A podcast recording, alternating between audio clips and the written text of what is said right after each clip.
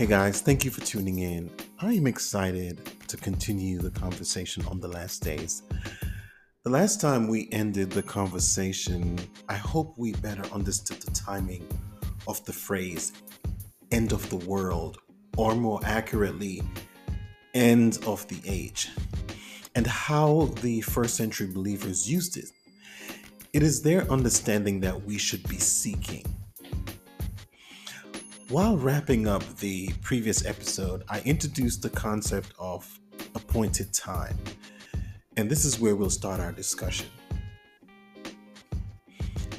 In the previous episode, in peace in 1 Peter chapter 1 verses 10 to 12, Peter said that the prophets wondered what time or situation the spirit of Christ within them was talking about when he told them in advance about Christ's suffering and glory afterward. He went on to say that the prophets were told their messages were not for themselves, but for those living in the first century. And this is important to keep in mind. So, in other words, when we look carefully at what the prophets said, they knew in advance of the death of Christ and the great glory afterwards, which is which would be his resurrection and his coming in glory. Again, not only were the prophets told what would happen, they were also told of the timing of the events. Remember, they said that the predictions were not for themselves, but for the first century believers. And according to Peter, some were preaching that good news. The apostles and others did great job spreading the gospel message. And I want you to listen carefully to what Mark wrote and why Peter and the other apostles wrote with such passion and a sense of urgency. So in Mark 1, verses 14 to 15, it said this Later on, after John was arrested, John the Baptist, Jesus went into Galilee where he preached God's good news. The time promised by God has come at last, he announced. The kingdom of God is near. Repent of your sins and believe the good news. That's the good news. So when I said that so when Peter said now, now this good news has been announced to you by those who preached in the power of the Holy Spirit sent from heaven. It captures, that now captures precisely what Jesus said years before in Mark 1, verses 14 to 15. The time promised by God has come at last. They were living in that time the now. And this was this was the prophet's prediction and the point of Peter's message. Remember when he when he wrote that the prophets wondered what time? And they were told that their messages were not for themselves, but for those in the first century. But for us. The pronoun us represents the time factor we read about in Mark's gospel. Jesus said, The time promised by God has come at last. And if we were looking at this from the perspective of the first century writers and readers, what Jesus was what Jesus said was the time for the kingdom to arrive has come. Because remember he said, the kingdom of God is near. Repent of your sins and believe the good news. And you may remember a phrase, you may remember a phrase in the Lord's Prayer where Jesus was where Jesus taught his disciples to pray for the coming kingdom. It says, "Our Father in heaven, hallowed be your name. Your kingdom come," or according to the King James version, "Thy kingdom come." Your will be done on earth as it is in heaven. Jesus' message to his disciples as is written in, in that prayer, his message to his disciples, and the apostles' message to the early Christians afterwards were in preparation for the arrival of the kingdom. The kingdom was coming, it was near, according to Jesus. And it came or was fully established in the first century. And the core message of this podcast today centers around the duration of time this good news was preached. And they call that duration of time the last days. But before we jump into the last days, I want to explore the end of age just a little bit more. Because I want you to really understand the connection to the last days. I want you to understand its connection to the last days. A central theme highlighted in the New Testament, and it's hardly discussed in the churches today and even over the past few hundred years. It is the concept of the two ages, as it's discussed frequently in the New Testament the two ages, the, the present and the future age. Now, I didn't give you the definition of, of age or the Greek definition of, of age, the word aeon, last time, but I want to do that here. So, aeon means an immeasurably or indefinitely long period of time. An immeasurably or indefinitely long period of time. In the scriptures, there is a present and a future age or I should say in the New Testament more frequently than in the Old. There is a present and a future age. And because of that, there is naturally the end of one age and the beginning of a new age. And to give you an to give you an idea of what I'm talking about, listen to something Jesus said in Matthew 12 verse 32. He said this, Anyone who speaks a word against the Son of Man, it will be forgiven him. But whoever speaks against the Holy Spirit, it will not be forgiven him, either in this age, which is which would represent the present age, or the age to come, future. But here's something as that Paul said. Paul said this something similar when he when writing to the Ephesians church in Ephesians chapter 1 verses 20 to 21 Paul spoke of how God worked his power in Christ when he raised him from the dead and seated him at his right hand in heavenly places, far above all principalities and powers and might and dominion and every name that is named, not only in this age, again, present age from the first century perspective, but also in that which is to come. I hope you guys are, are catching, making the connections and catch capturing the essence of what is being said here.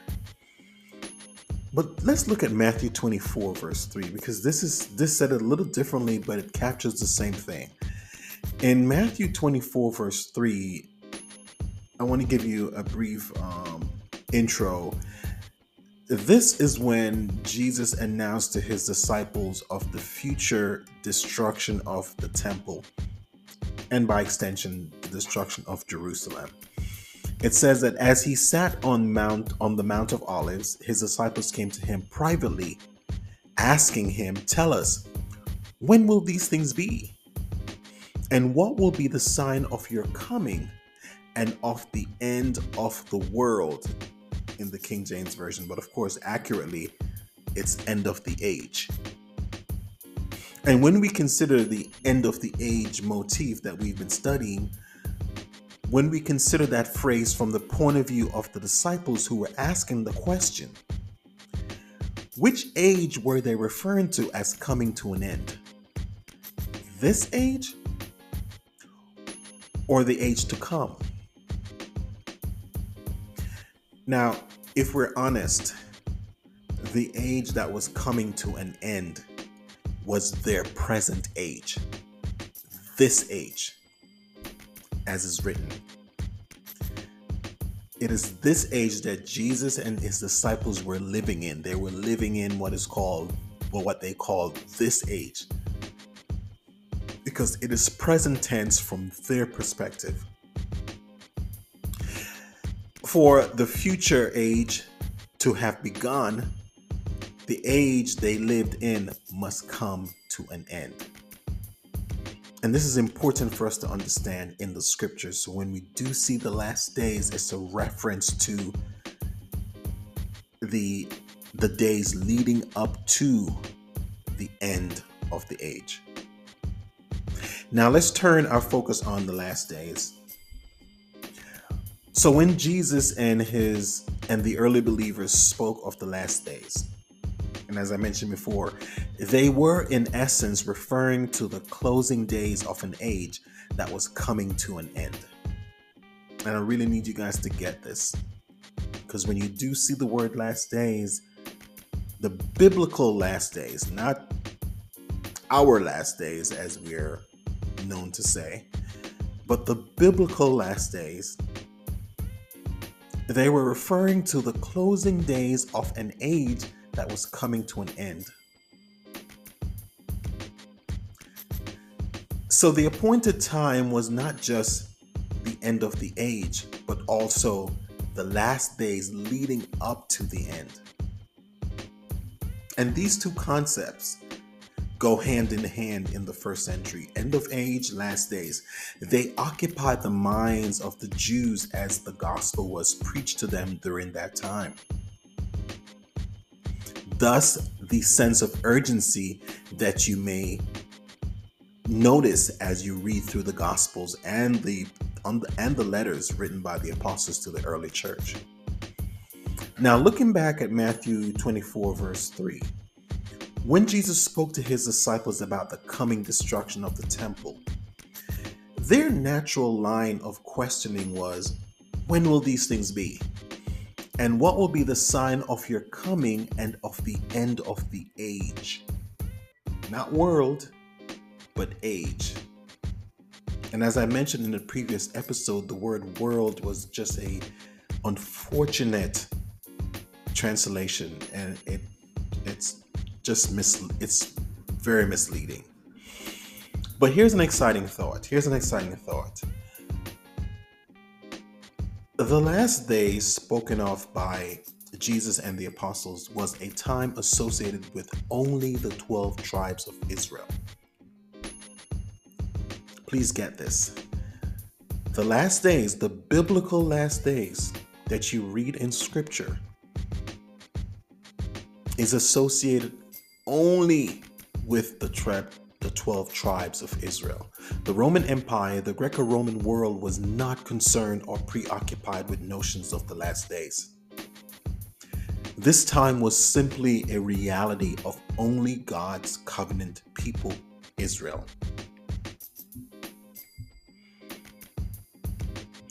It signified the closing days of the old covenant system between God and Israel, which ended with the destruction of Jerusalem in 70 AD.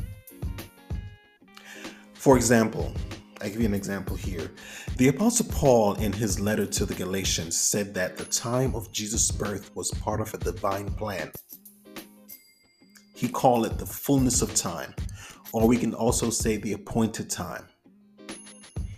And in Galatians chapter 4, verse 4, Paul said, But when the fullness of time had come, or when the appointed time had come, God sent forth his son, born of a woman, born under the law.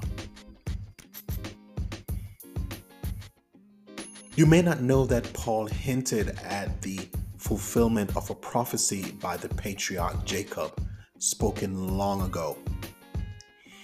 Jacob said that Israel exclusive covenant covenant relationship with God would end violently. And he went on to make predictions over his 12 sons who later who later became collectively known as Israel.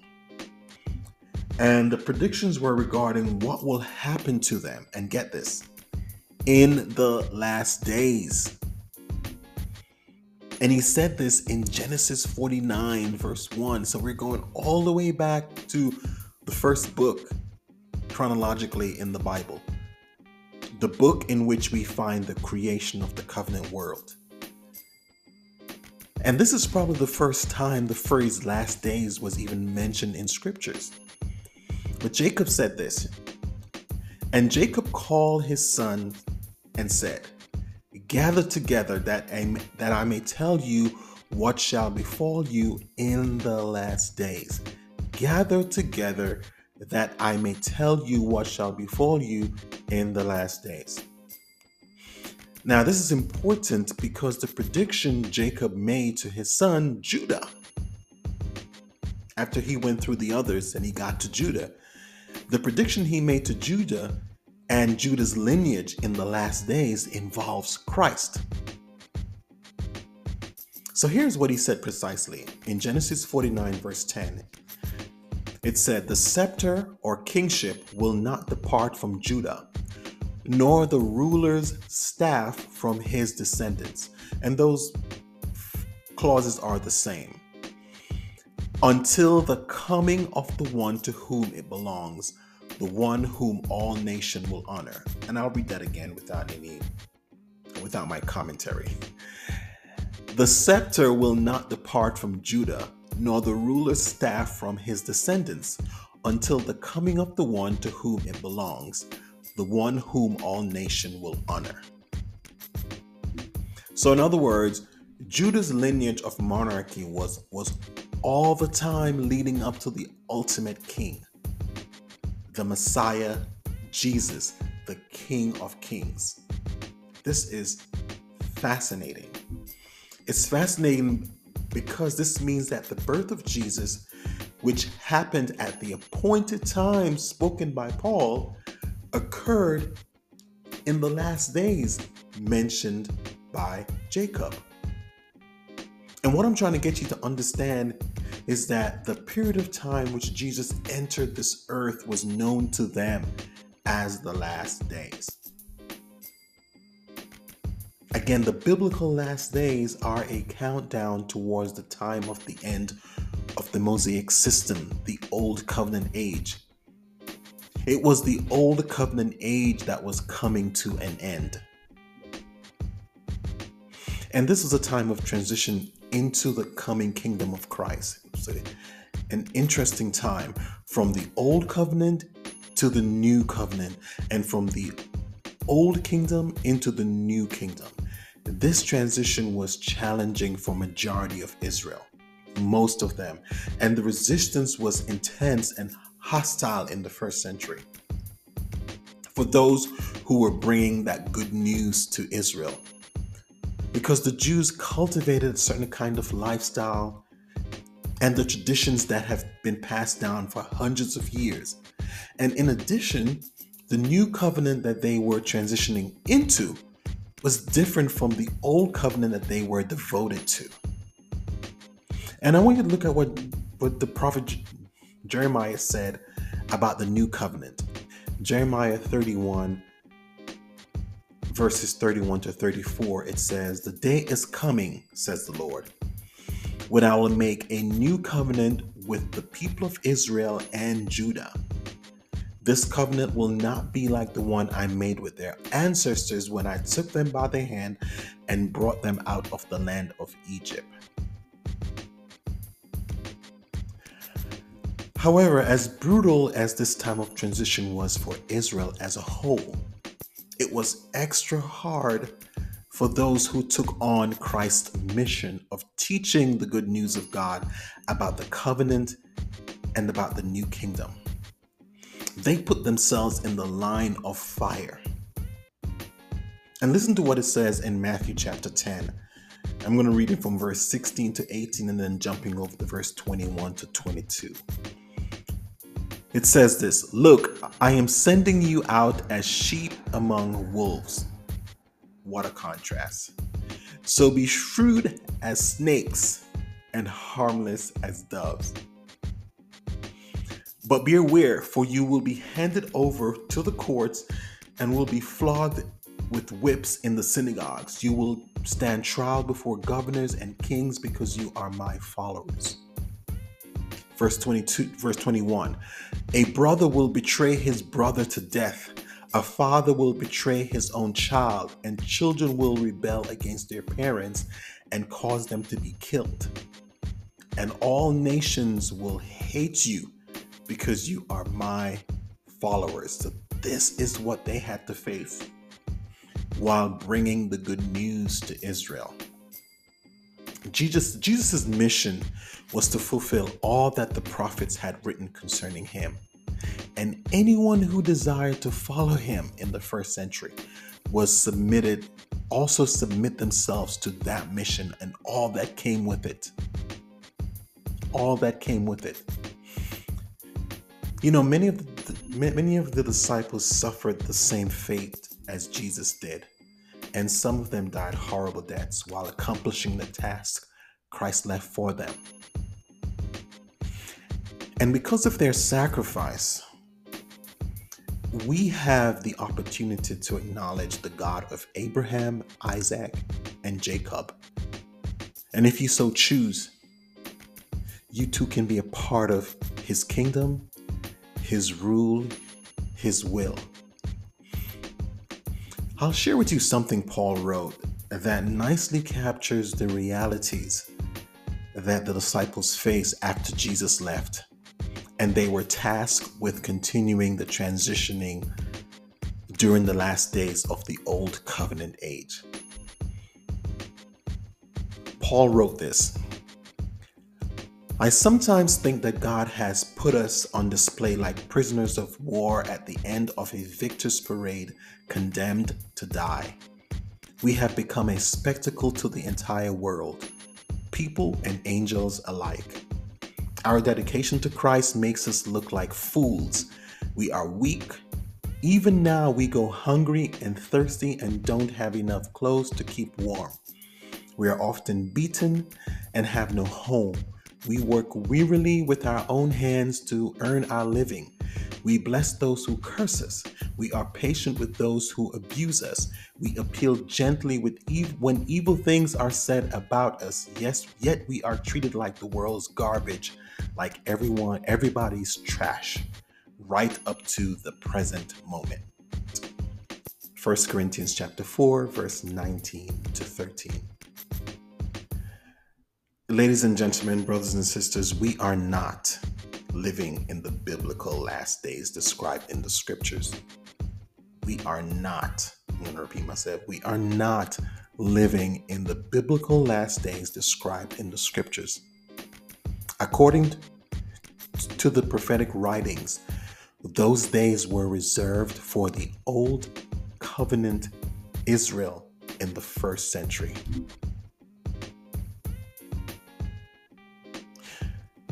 For us to better categorize our time, if we want to categorize our time, we live in the new covenant age where there is no end.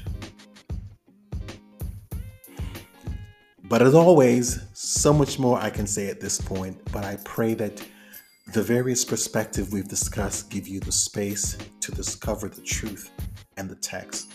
So please study um, more, read more. Don't just take my word. And until next time, have a blessed day.